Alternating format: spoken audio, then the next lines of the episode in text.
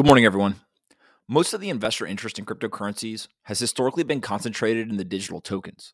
Retail investors were first to the party, followed by family offices, corporations, and now financial institutions. The big hope from many is that nation states will be the next big shoe to drop in the adoption curve. At the same time that adoption was sequentially moving from small accounts to large accounts, capital allocators were also moving horizontally through the market as well. First, investors were buying Bitcoin, then Ether, and now a plethora of other crypto assets that push them further out on the risk curve. These are all digital tokens, though. One of the areas that crypto investors seem to always leave as an afterthought is the public equities involved in the crypto market.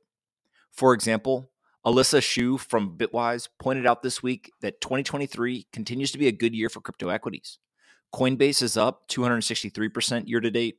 Riot Platforms is up 274%. Marathon Digital is up 260% and Galaxy Digital is up 114% year to date as well. The first three companies on this list have more than doubled the return of Bitcoin year to date. While true, these results are not necessarily reflected in the public narrative at the moment. But the recent past results are not necessarily indicative of future performance. Some investors are bearish on the ability for a crypto native firm like Coinbase to succeed against a litany of traditional financial firms competing for customers and assets. Maybe these bears are right. Maybe they aren't. Predicting the future is hard. Put that debate aside for a second, though. A narrative that is forming around Coinbase specifically is that the company's stock price will hit $1,000 during the bull market. If you search Twitter for Coin 1000, you will see many different accounts all but predicting this milestone as an eventuality. Again, I have no clue what will happen, and predicting the future is very hard. But let's take a look at what it would take for that milestone to be achieved. Juan Leon from Bitwise broke down the financials of Coinbase and extrapolated the metrics needed to drive the approximately 8x share price increase to reach $1,000. Juan wrote that the 2023 net revenue is estimated to be 2.6 billion and for 2025 it'd have to rise to 14.5.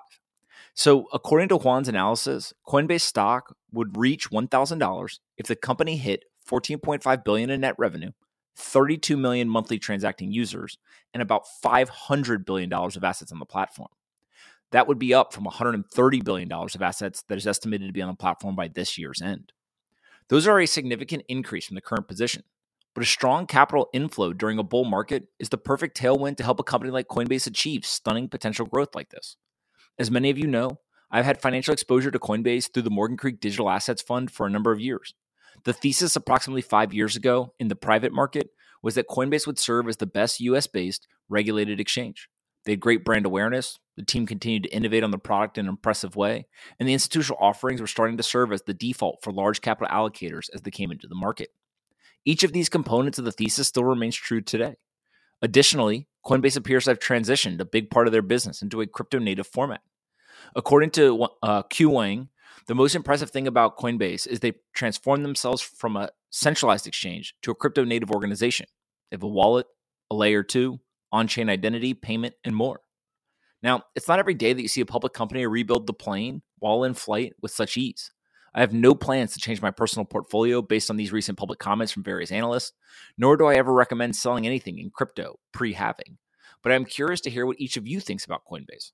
Here are the income statement, balance sheet, and cash flow statement. After you read through these, you can see that all three of them just lay out exactly what's been going on with the company. So leave a comment on this letter or reply to the email with your thoughts. There's great debate in the market around this company, and the market will be the ultimate referee of who is right and wrong. But that doesn't prevent the rest of us from discussing our personal opinions. I look forward to learning from each of you. Hope you have a great day, and I'll talk to you tomorrow.